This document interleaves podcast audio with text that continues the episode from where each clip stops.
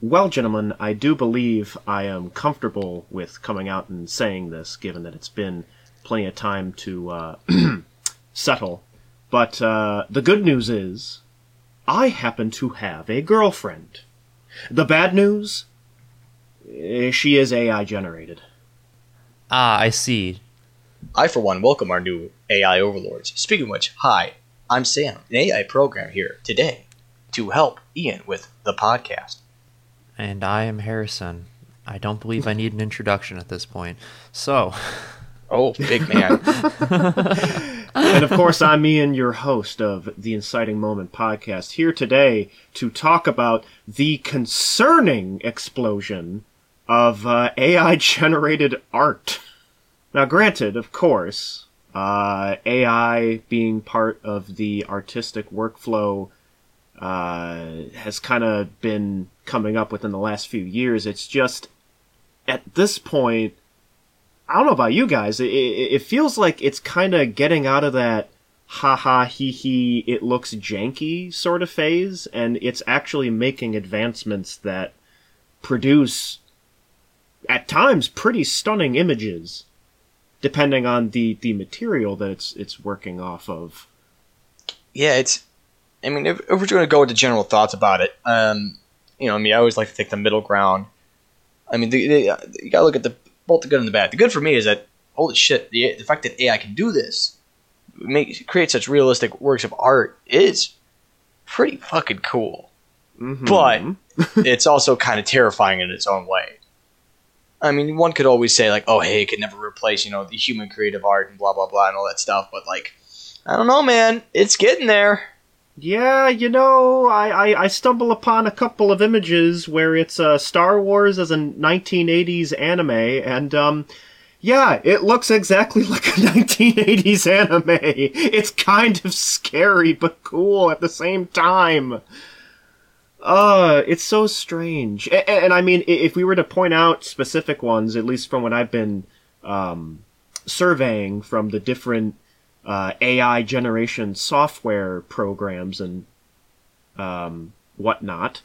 The one that I've seen the most consistently interesting images is from a program called MidJourney. And MidJourney, for those who have also been checking out the YouTubes as of late, you might be surprised to see that there are a lot of people making AI-generated images reimagining certain video games as 1980s dark fantasy films, which, why specifically that, I don't know. But if we are going to take a second to just gush about one thing, I am fascinated with this wave of AI-generated images in particular, because I don't know about you guys, but at least from the dark fantasy films, specifically, something about the 80s, it has that look and vibe to it that nowadays very few things really come close to capturing, unless you're Tim Burton. But with that aside, it's interesting, especially when you see things like, oh, Dark Souls as a 1980s dark fantasy film. You look at it and it's just like, wow, they have like the weird haziness that 80s films in that particular genre had. They have like the weird texture to like the film, and they have like all the characters not only that you can recognize as, oh, that's Gwynn, oh, that's Ornstein and Smaug, and stuff like that. But what's also interesting is keeping in tandem with the true spirit of 1980s, adaptations, they also aren't 100% accurate, if you know what I mean. Because if there's one thing about adaptations from the 80s, they were not the most accurate. Yeah, I mean, it's also the thing that AI, just like, even, just like humans, they have their limitations. Yes. Yes, primarily I noticed that teeth is the weird indicator of whether or not it's AI generated. For now.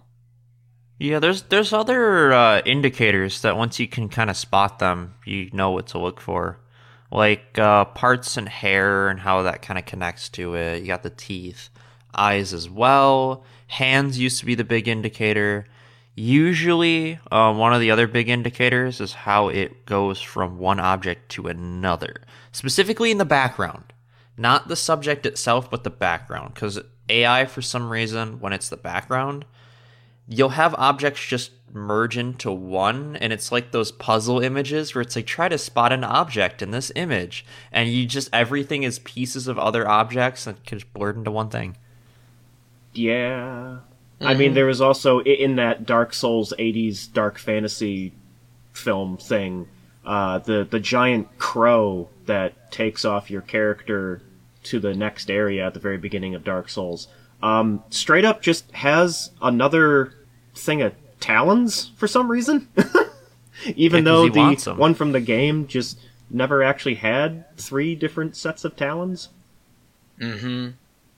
So, I mean, it's little things like that. I mean, also, I've read that with MidJourney in particular and other programs like it, the programmers actually intentionally incorporate these little imperfections, such as with, say, the teeth. I've noticed sometimes certain facial features can be a little over-exaggerated. You know what I mean? Like wrinkles, dimples, stuff like that. So we're still at the point where if you look at something, you can say, oh yeah, that's AI generated. Which, if we were to sort of transition into the concerning part of the matter when it comes to AI-generated images, I think it's the fact of, like, okay, we have these imperfections now, but who's to say they're going to stay with further innovations or even other people trying to get into the AI generation software, you know, industry, if you will. What's the coolest that you've seen so far in terms of a switch to this anime 80s dark fantasy? I think the coolest one was actually where somebody reimagined Super Mario Brothers as a dark fantasy thing, but specifically for like the Koopas and Toad and stuff like that, they had them designed as if they were like a Jim Henson, like Dark Crystal or Muppets kind of like animatronic things, which, thinking about it, possibly could have worked back then. Honestly, dude, that's basically what we got in the 80s film. So, like, nothing's really changed. Kind of. We got a lot more of weird dinosaur New York City instead of a Mushroom Kingdom, but, you know. Nothing's perfect. That's kind of essential to the Mario movie. I don't know what you're talking about, Ian. Oh, fair enough. I have no clue what you're talking about. Nothing wrong with that movie at all.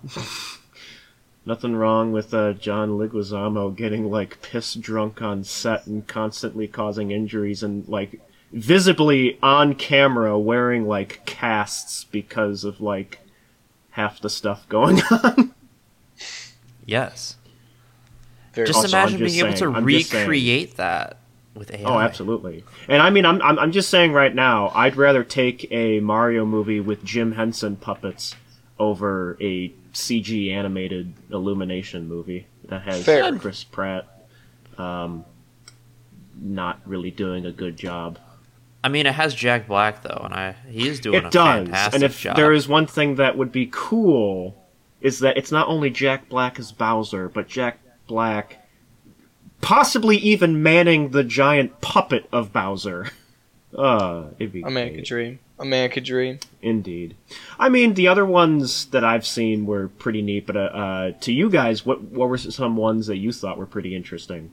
I mean, obviously, Berserk, it would fit as an 80s dark fantasy, so I've seen that was pretty interesting. Yeah. But I think my favorite is probably the Metal Gear Solid one. Oh. I don't know. I like that dark fantasy 80s, you know, vibe, so any of them is pretty cool. Just the idea of it being cool. I'm only excited to see what's going to happen in the future with it, you know? Yeah, and I guess the only other thing that concerns me is mainly just the fact of AI generation is able to go over, you know, images right now, but who's to say what's stopping AI generation from going beyond just images, but a series of images that makes like a whole sequence of moving pictures, if you will. Basically, AI-generated animation, which I don't doubt at this point would probably look janky, considering the current limitations and also just the weird, uncanny, like, you know, indicators that we were just talking about. Yeah. But, I mean, there are people whose jobs in the animation field is basically animation cleanup, where they polish the, like, in-between stuff. Mm-hmm. No, that is true. That is true. Do you think this is the end for artists? Do you think this is GG no re? It really depends on the programmers, because obviously it sounds like at least most of them are fully aware of the ethical implications are with things being completely generated by AI, which is why they have those intentional imperfections put into the software. It's just, at the same time, there's always going to be someone around the corner that goes, well, how can we, like, make a bunch of money without actually having to pay people? Yeah. I mean, the other thing, too, that I kind of despise about AI generation, and it's, I'm trying to think of the easy way to word it, right, is that you're using automation to automate a process that is a form of human expression and actual, you know, like, expression of the self, and automating this and removing this aspect of what it means to be a person. So that way people have more time to work. And it's just, I hate it. I don't like it either. I mean, I don't want to say that people can't be allowed to utilize it, because I mean I could see AI generation being great for, say, concept art, but at the same time, as a sort of, you know, double-edged sword sort of situation, concept artists would then be losing out on you know, employment. And plus, the other thing about concept art is that, yes, it's about just having, like, a rough idea, and AI generation can certainly help with that, especially if you're trying to reimagine something into, say, for shits and giggles, a 1980s dark fantasy film. Concept art, though, still has, like, these little intentional details put in that just make the art all the better, and I mean, I don't think AI can really do that. Part of the thing of why, say, Ralph McQuarrie's, like, concept art for Star Wars got the whole project off the ground was just because of, like, the atmosphere and just personality within the art itself, like, in these drawings that he made. And granted, a lot of these drawings, of course, don't look like the finished film, God no. But they were still, like, the groundwork. And sure, AI could be used the same way, but it will lack that extra flourish that is in those, like, keystrokes that goes into art like that. Nonsense, Ian. I'll just specify his name specifically in my AI generation. You're not wrong, though. Yep. Shit. Oh, God. I mean, like, if people can just make 80s anime-looking Star Wars, what's stopping them from just saying, oh, hey, make it Ralph McQuarrie-themed? Yeah, right? Yeah, no, because exactly. Then you could feed the AI a bunch of Ralph McQuarrie art, it'll analyze, like, all the details on it, and, you have a point there. Yeah, see, now we're getting even further into this, too. It's just, people are using AI to basically, you know... They're automating the wrong thing, and I hate that they are, because you could automate, I don't know, other things to make it so people don't have to slave away forever on tedious tasks, but instead we're automating artistic expression. Well, I don't know. I would be kind of interested to still compare, say, Ralph McQuarrie AI-generated, images next to the actual artwork, because chances are the AI can analyze everything about Ralph McQuarrie's stuff, and I have no doubt that it'll get even better over more and more time of improvement, but I still believe that there'll still be something about looking at that actual drawn art that will still very clearly hold a candle even today compared to AI stuff. But certainty. The problem is that some people won't care. Yeah, no, that's the problem. Hey, you're looking at him. Okay, no, let me rephrase that. Sorry, that was my inner contrarian. I guess I don't have any personal skin in the game because I can't draw worth shit. Unless they start taking over the stick figure game, I'm fine. Yeah. I already have. Uh-huh. Oh, God. But my skin in the game is the equivalent to any human skin in the game in the idea of AI replacement. So, don't get me wrong, I will always, 100% of the time, think that a human-generated project is always going to be more enticing, blah, blah, blah. Well, more... Yeah, I should use the word enticing. At least more... I'll appreciate it more, because there's more work into it if it's not AI-generated. Uh-huh. When it gets to a certain point where I can't tell the difference between the two, and I'll have to ask which one is, that's going to be a huge fucking problem, obviously, because, artists always put more stuff in than just typing a couple things in a text board. So if I know which one's which, I'll always appreciate the other one more. But it's going to become a problem when you just can't tell. When you can't tell, fuck, hashtag death of the human soul, deep shit. And no matter what, always.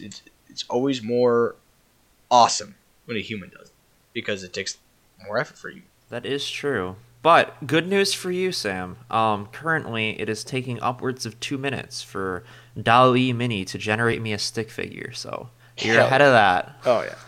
Still the best around, baby. Yeah, and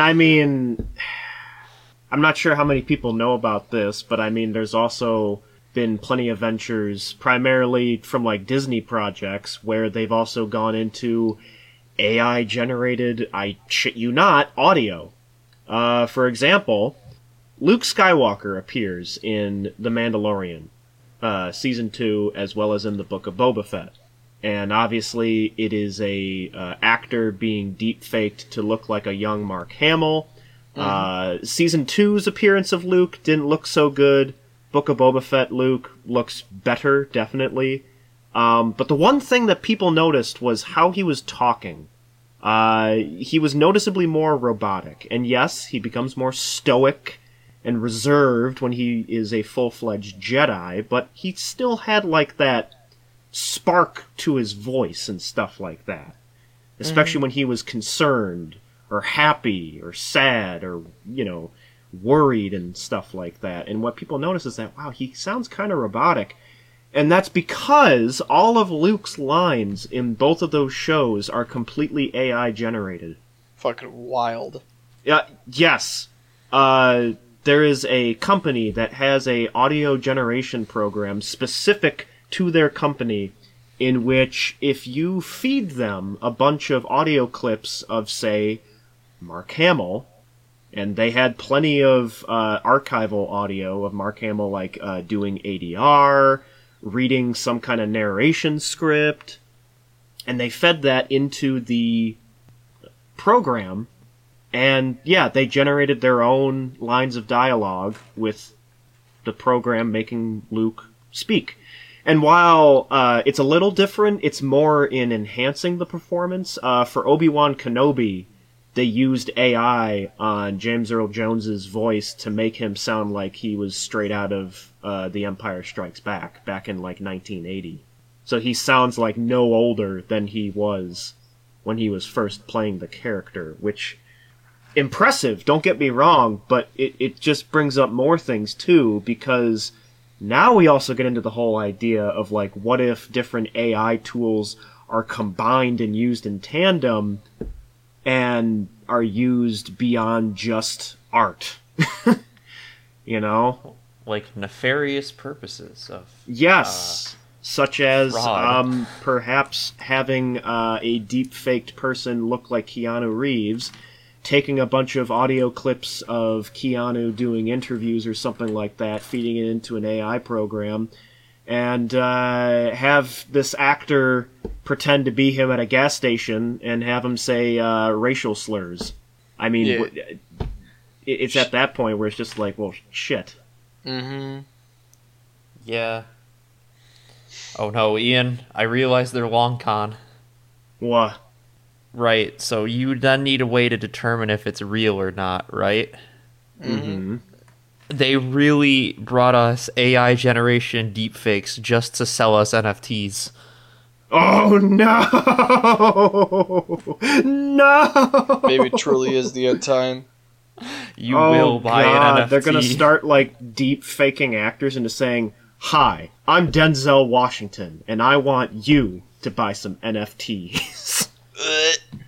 No, you don't understand, Ian. You require the NFT to tell it's not deepfaked. Oh, God. Oh, no. Will they be AI coins? I mean, goddamn. Oh, I know. It's a little concerning, definitely. They're funging our actors. They are.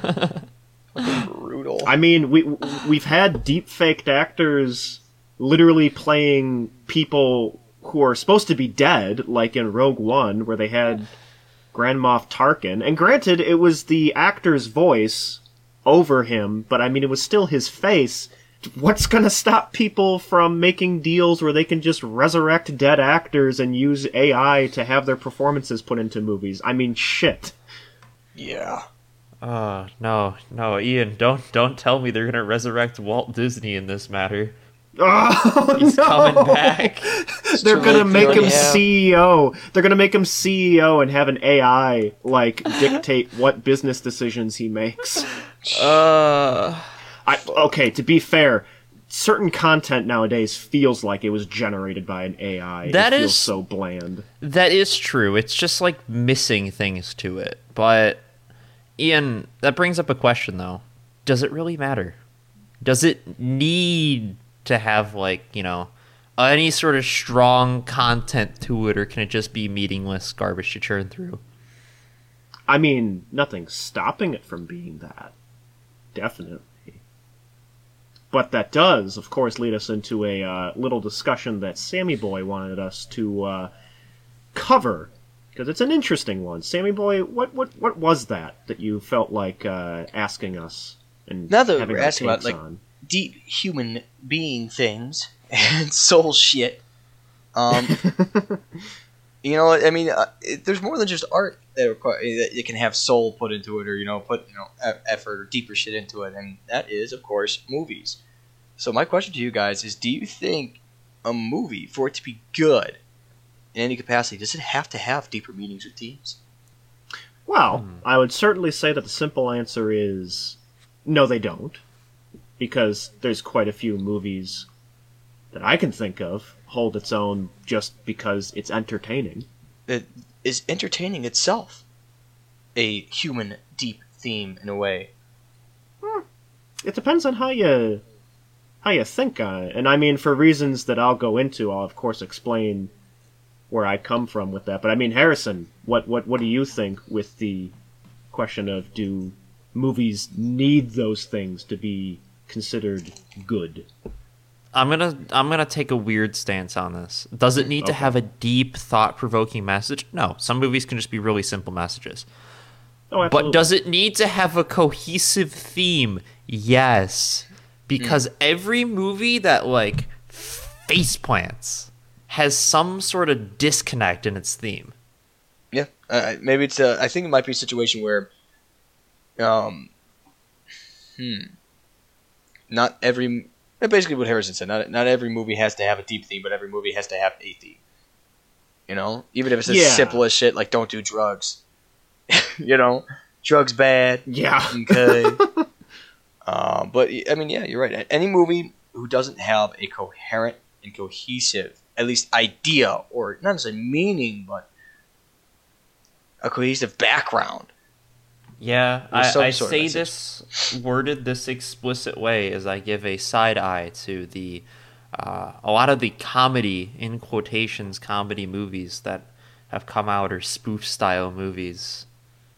Yeah, I mean, half the comedies... No, they're not. They're really not. And when you think about it, there's very few comedies that have, like, a quote-unquote reoccurring theme. But the big thing about it is that, at least when it's good, a comedy is funny.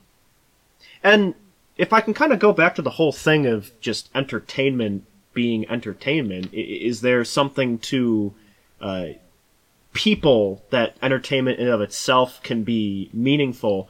Yes, because I don't know about you guys, watching movies that take place on a different world or in a different universe, whether it be sci-fi, fantasy, or even a superhero movie, God, it just does wonders to be able to escape from all the shit that you're having to deal with. Just going to a theater, or hell, just streaming something on your TV, that works just as fine.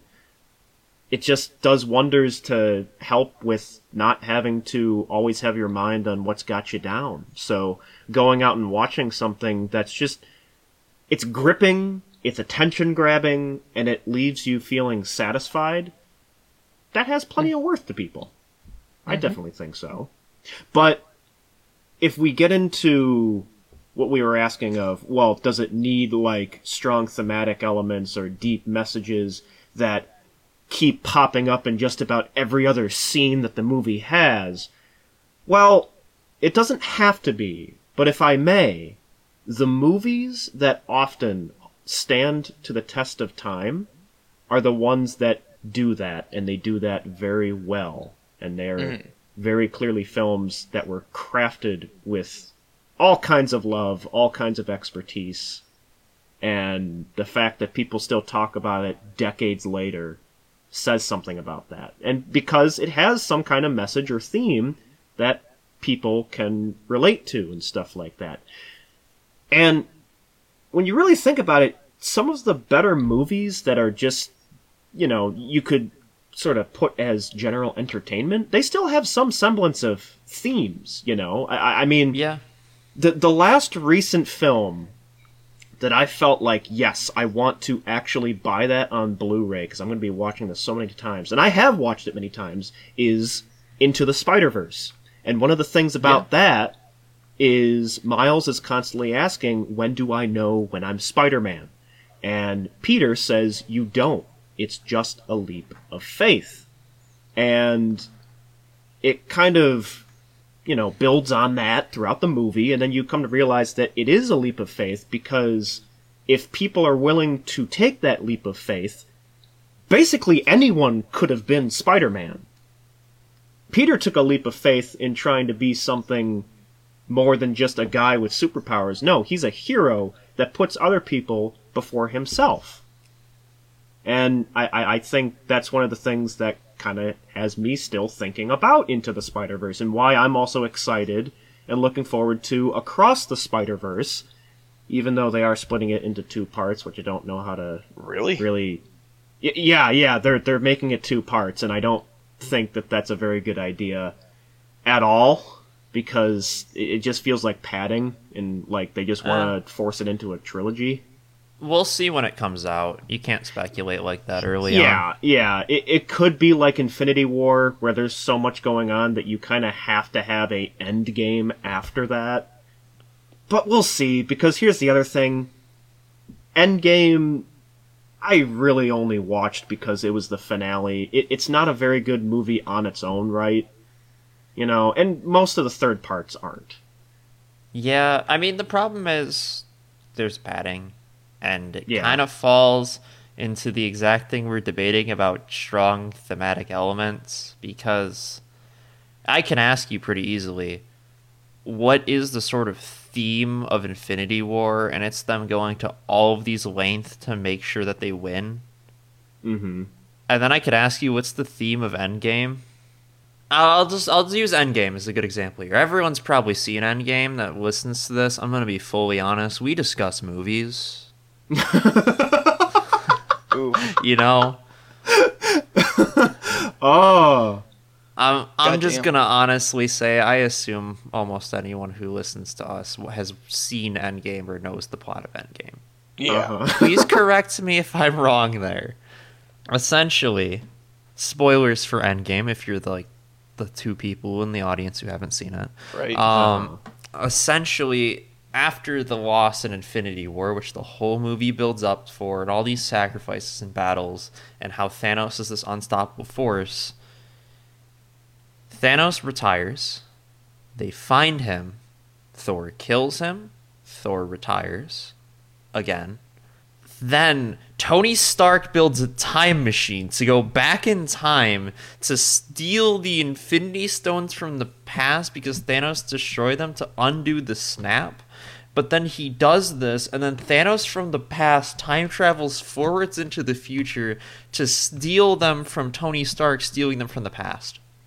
Yeah, it's kind of all over the place. And frankly, I'm going to side with you here, Harrison. I mean, Endgame is essentially not even like a full, complete movie. It's mainly just payoff.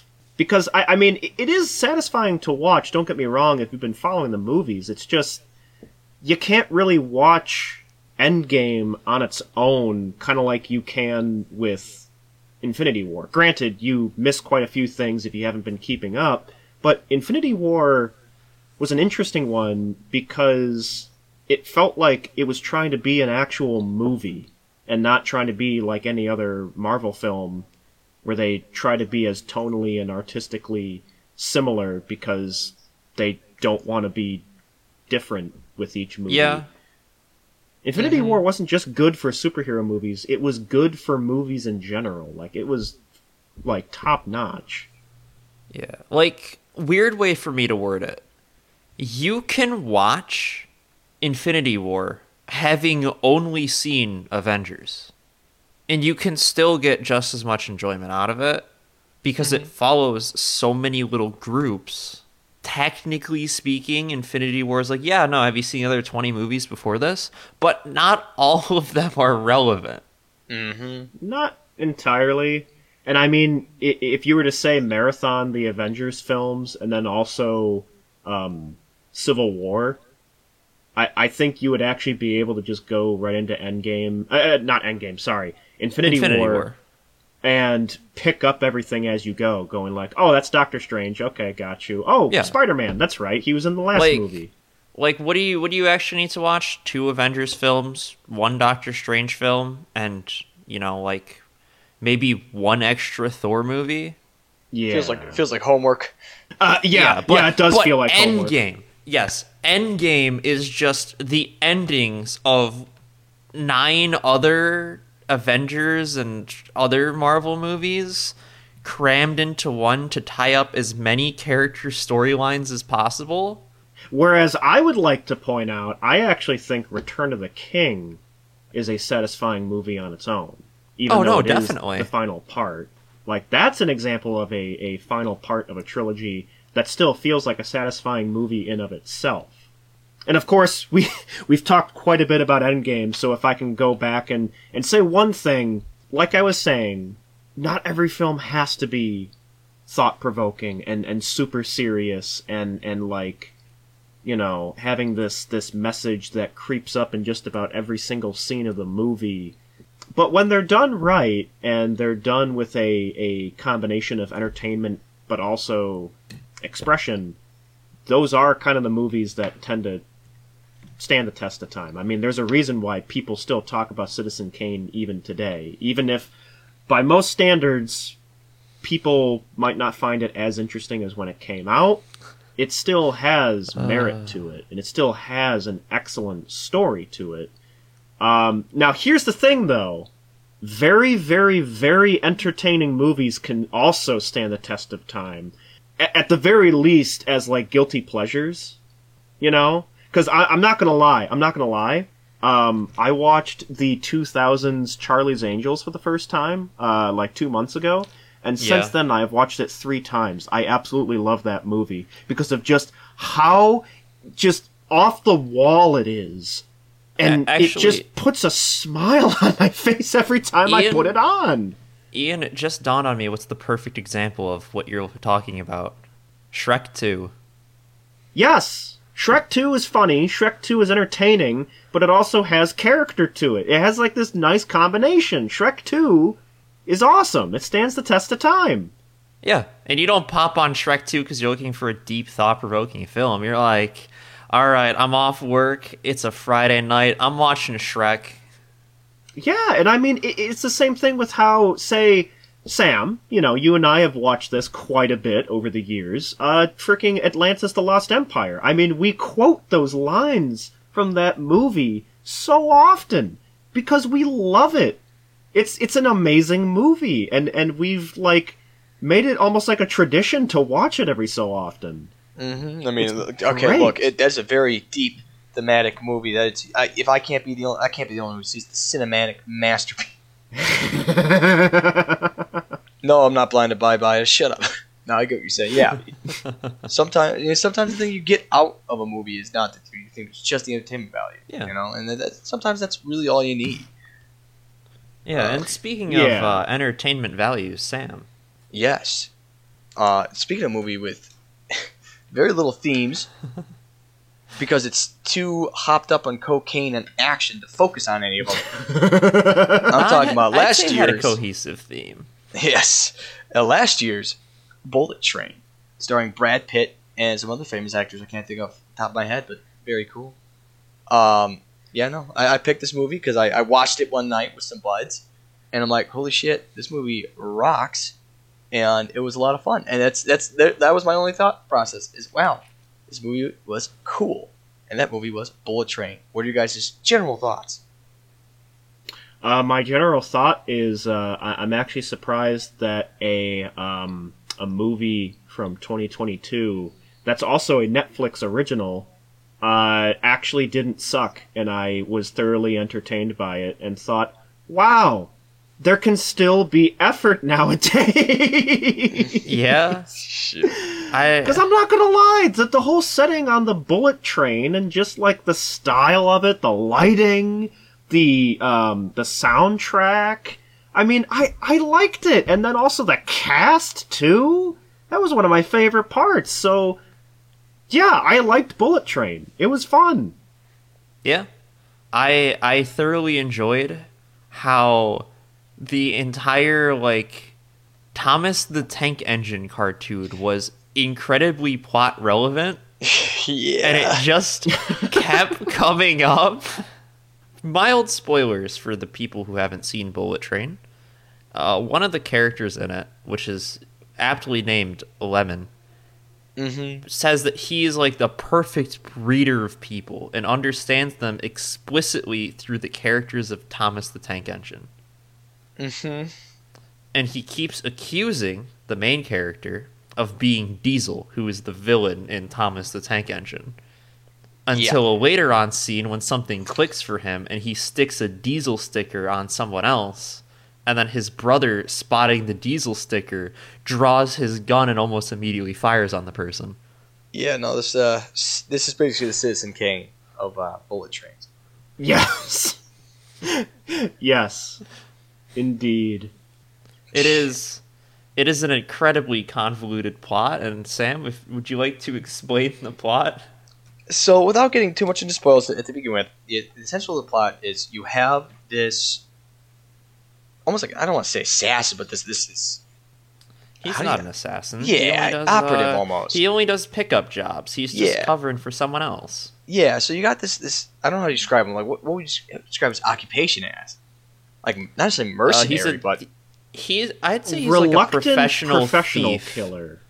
He specifically is like a thief. Because he goes out of his way to explain that he doesn't kill. Yeah, you know, as you watch the movie, there's hints that he has a darker past and shit like that. He's done similar things to killing, but essentially he's the freelance worker. We'll call it like that. And so he gets a job the easy job, you know, just snatch and grab this briefcase from this bullet train, and that's all he really gets. He's filling in for someone else who had a stomachache, a guy named Carter, which will become, and maybe or not, become important later, but. That's it. That's a simple process. That's his job. He gets on this train to find this briefcase. Doesn't know what's inside. Doesn't ask. But it turns out he's not the only one looking for it. And there's a whole bunch of other freelance mercenaries, assassins, you name it, on that train. And that's the premise of the movie. And it just gets fucking ADHD, Adderall-pilled, crazy shit as it goes on. Yes.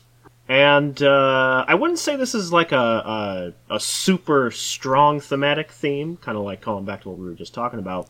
But there is this theme that is brought up every so often of how all of the major players that are on this train came onto this train for a reason, because for one way or another, it's potentially fate that brought them all together onto the train, and everything that's happening on the train and around them and who dies is meant to happen that way. Yeah, it's kind of it started with the idea of the main character's operative name for this mission is Ladybug, which in Japanese culture, I guess you could say, or mythology, it's a luck thing. You know, it means you're lucky. Mm-hmm. Yep. Yes. My favorite thing, though, that they do in this movie a lot is, if you've ever played the Borderlands games, whenever a character's introduced, there's like this little splash art that appears and their name in like a fancy font. They do this for every single character in neon whites with Japanese text as well, and then a flashback moment of their whole life leading up to this train. And it does it for everyone. Including some minor characters, we'll say. Yeah. Yeah. And it's interesting how in each of their flashbacks, there's at least one thing about these characters that involved another one of the characters in some fashion. And that's how they sort of have this like very loose connection to each other. One of the flashbacks, though, was amazing, and if you watch the movie, you'll know exactly which one. Best character. Hands down. Mm-hmm. Literally tour de force. Puts Orson Welles to shame. Well, it's just interesting that with Brad Pitt having someone with the designation of Ladybug and the whole background of, you know, this idea of luck in Japanese, you know, culture and stuff like that. It's rather ironic because he believes that he actually has terrible luck. He has bad luck constantly because wherever he goes, people die. And what do you know? People are dying once again all around him on the bullet train. Left and right. Minor correction, though, Ian, about Ladybug specifically. Because they kind of break this down later on in the film. Ladybugs themselves are not lucky. Ladybugs instead make other people lucky because they take in all of the bad luck. Mm-hmm. Ah, yes, and that is actually something that is told to him. You know, that leaves him a little kerfuffled because he's like, well, that doesn't sound fair. So, I mean, I'm just going to say now, the action was really, really cool. And I think the strongest thing in this movie is probably how they use the bullet train itself and the setting to basically its fullest advantage. There's a lot of stuff here that you're only going to see on a bullet train, which is the name of the goddamn movie. So, step one, they succeeded. This doesn't feel like something that only could have happened. Well, I mean, this doesn't feel like a scenario that could happen anywhere else, because it's on a train, and more specifically a bullet train. It feels very unique because of that. It doesn't feel like anything else that you could have seen. Because on a plane, hell no, that couldn't have worked. On like a subway in Chicago, no, that couldn't have worked either.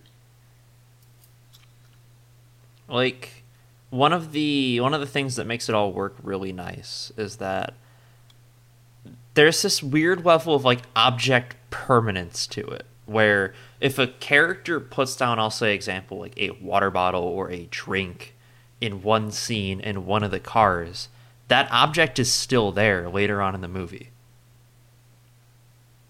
And they keep playing with this idea where, like, you know, the actual, like, conductor and hostess are the same for the whole movie. And he'll, like, go out of his way to avoid the conductor because the conductor doesn't like him, for example. Yeah, no, there's a really good, strong connective tissue to the movie But one of its kind of problems is how almost how quick the movie is. The pace is just nonstop, which to some, hey, you know, it keeps you entertained. To others who want some moments of like levity and slowdown, it doesn't really offer a lot of those. So it almost feels like it bounces around a lot, like a lot. It works out in the end, in my opinion, but I could see why some people would, you know, think, you know, it's on cocaine.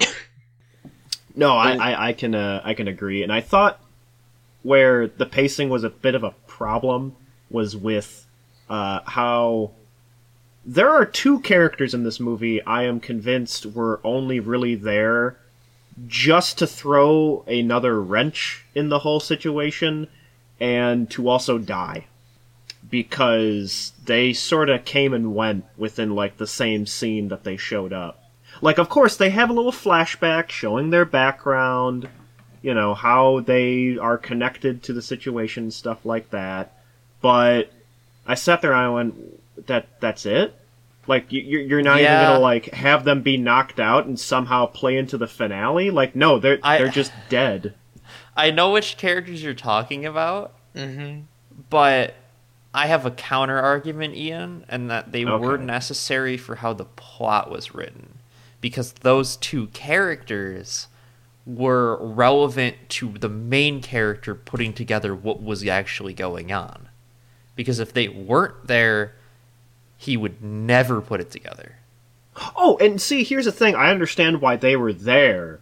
Like, they still played a part in having things play out the way that they did. It's just they showed up, had their flashbacks, showed how they're connected to this, also showed how, like, important they are to the situation, but then promptly died. To me, and I don't know how you guys feel about this, but it had the vibes of a James Gunn movie where he'll have a character do a couple jokes, have a moment where they get the spotlight, but then it's immediately undercut with them dying. Which, don't get me wrong, it can be funny depending on how you do that, but it can also feel cheap and sort of just not betraying, but like, I don't know. I guess the only thing I can say is it just feels cheap and lazy. Yeah. Wait, correction though, Ian. Correction. Uh-huh. A third character in the movie also immediately dies. Oh, no, you're right. There are three characters. That just immediately die. It sells the risk because you're introducing all these like trained killers and assassins, and they kill each other. Mm-hmm. Yeah, that's true. And you know, it does add in the end, as Harrison was saying, because spoiler alert. Let's just hit him with the spoilers now. Fuck it. Watch the movie first. It's actually really good. I kind of like the twist. It turns out all those assassins were hired technically by one guy, that being the main bad guy, Mr. White Death himself, who took on a nearby Yakuza clan, and is in some way connected to each of these assassins. In some way, they either hurt his operation or were directly involved in the assassination of his wife. So you find out that's why they all were hired for this bullet train, and why a lot of the seemingly plot holes or like weird shit that happens on while the movie's going on makes sense. Like, why the cops never got involved, why the train never stopped, blah, blah, blah. And it turns out, at the very, very end, that the main character, Ladybug himself, was never supposed to be there. It was Carter, obviously, because he took it in, because Carter was the one that killed White Death's wife, which is a very comedic moment, to be honest. Yes. When Ladybug was like, that's not me. I was just feeling that guy. I was just feeling him, that guy. So that was one of my favorite moments of the film. And it really does kind of... I do like how they tied everything together. I think that moment's even funnier too, though, because then he's still trying to explain to him and trying to talk him down for trying to kill him. And he pulls the gun out, a White Death. It's a revolver, attempts to fire it like 6 times. It doesn't work any of the times. There's only one bullet in there. You see it rotate around, and then it misfires at the end, so it doesn't even shoot him. Mm-hmm. Gets frustrated, throws the gun, pulls out a second gun, attempts to shoot it, misfires. Mm-hmm. And it go, you know what? Surprisingly, you know, as much as one could say this is just dumb action, there's some themes in there, and that theme, of course, being fate, because that's the same gun that his daughter, the White Death's daughter, wanted him to use to kill himself with, because it was meant to backfire. So in a way, there's this major theme of fate going on in the background. It's only really mentioned a couple times. It's not. It's the movie's mostly focused on the action. It's not like pontificating or philosophizing about this. It's What I find interesting too with how it does fate is it's not like this divine sort of fate. It's clearly humans are doing it. Mm-hmm. Like the very end part with the tangerine truck, where it seems to just come out of nowhere, hit and kill a character. But then if you see the post-credit scene, where one of the guys who fell off the train is essentially hitchhikes, steals the truck, and is driving it. Then when he spots the villain, just runs her over. Which is funny, because his name was Tangerine. Driving a tangerine truck. Oh, no, his name was Lemon. Oh, Tangerine was his brother. You're right. Yep. Whom she killed. So, you know, there's the weird divine justice / fate, but it's all, like Harrison said, it was all human enacted. Yeah, and I think this is an interesting situation where the theme of fate is used as a means of not only having a ironic sort of thing that brings all these different assassins together onto this train, but it also just leads to some really entertaining scenarios that a lot of these characters have to get themselves out of. And I think this is one of those situations where even something that's very clearly just meant to be a fun ride with some twists and turns can still have something that's like, oh, I see what they did there, you know?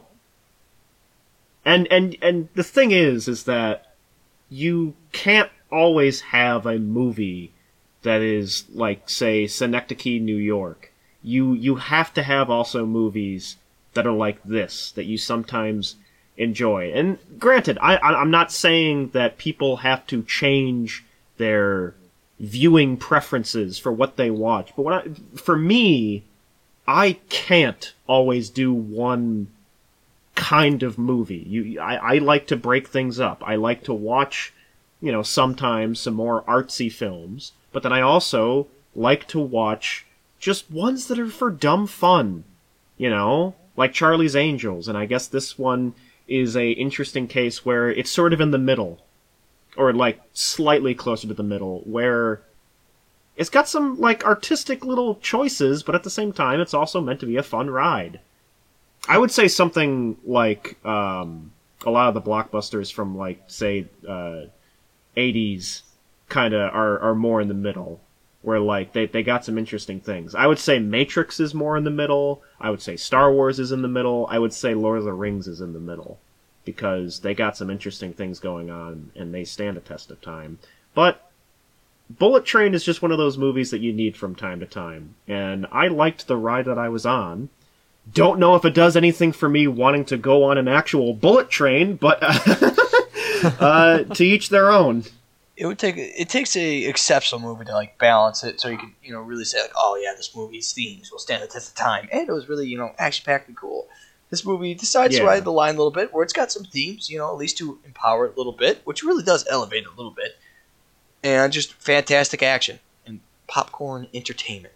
So I mean, I'd recommend it for shizzle, my nizzle, especially if you like Thomas the Tank Engine. I mean, this is basically the sequel you never can find elsewhere. No, exactly. It was one of those movies that made me remember, oh, shoot, Thomas is still around. I didn't realize that he was still around, because I just don't see a whole lot of Thomas anymore. Yeah. I personally would recommend this movie if you were a huge fan of Kill Bill and went, what if this was a comedy? Yeah. Sounds about right. Actually, that is a pretty good description of it. Mm-hmm. And I got Kill Bill, you know, vibes from it. I would say this is a movie I would put in the same camp as, say, Baby Driver. It's not purely dumb fun. It's still got some stuff to it, but it's still very approachable and something that you can throw on for, like, say, an evening where you just want to watch something to decompress and just enjoy yourself. It's funny. It's energetic. Mm-hmm. It's gripping, I would say. It has great visual gags, too, that keep coming up. Mm-hmm. Yes! And I think this is definitely one of the more rewatchable Netflix movies, because I think we've talked about before, Netflix lately has been on a bit of a pattern of not really putting out a lot of stuff that people are going to even remember, like, a week from after watching it. But this is a bit of a change of pace. And I think this is rewatchable not just for a Netflix movie, but I think for a movie in general. People are going to be like, oh, it's that movie where they were on the bullet train and they were making all the Thomas references, and they kept on killing each other in funny ways. Yeah, I mean, goddamn, dude. It's beautiful. It's beautiful. I think you're all Percy's or whatever. Next time you see a diesel on a train, make sure you put him down before they put you down. That's been our inciting moment of the day right there. Yeah, the next time I come across a just generic asshole, I'm going to say, you're acting a little bit like a diesel there. A little bit of a diesel. But, I mean, that was my recommendation. Who's next? Well, that, my friend, would be me. Ooh. So, I have been thinking about a wee little thing to go on ahead and put on. Mm-hmm. And right. It's an interesting one, because for a while I didn't quite understand what it was that drew me to it, because I have watched it many times. And then I realized it really was just the atmosphere of it all, and more specifically, the first time I was really, really invested in the cinematography and wanting to look into how it was shot. And it happens to be the movie that actually finally got Leonardo DiCaprio the Oscar he was waiting for. Oh, shit. It's bear time. Oh, it's bear time. Bear with me, fellas, because we're going to be watching The Revenant on the next episode of the Inciting Moment podcast. Hell yeah. And I am excited because, ooh, this will be an interesting one. Wait. Leo got an Oscar? Yeah, I know, right? It's gone like a full nice circle, Ian. I think like the first episode I remember was the bear one, as far as when I joined. Oh god, what was that? That was the edge because it had Bart the bear. Oh my god, is this the sequel? Oh, it could be. I'll do some bear research. Oh, maybe they AI generated Bart the bear into the movie and used that as a CGI bear. Okay, this is getting too meta. I gotta go. Before the robot overlords find out. Alright, well, until then, everybody, tune in next time and take care. Bye. Bye-bye. Bye. Farewell. Bye.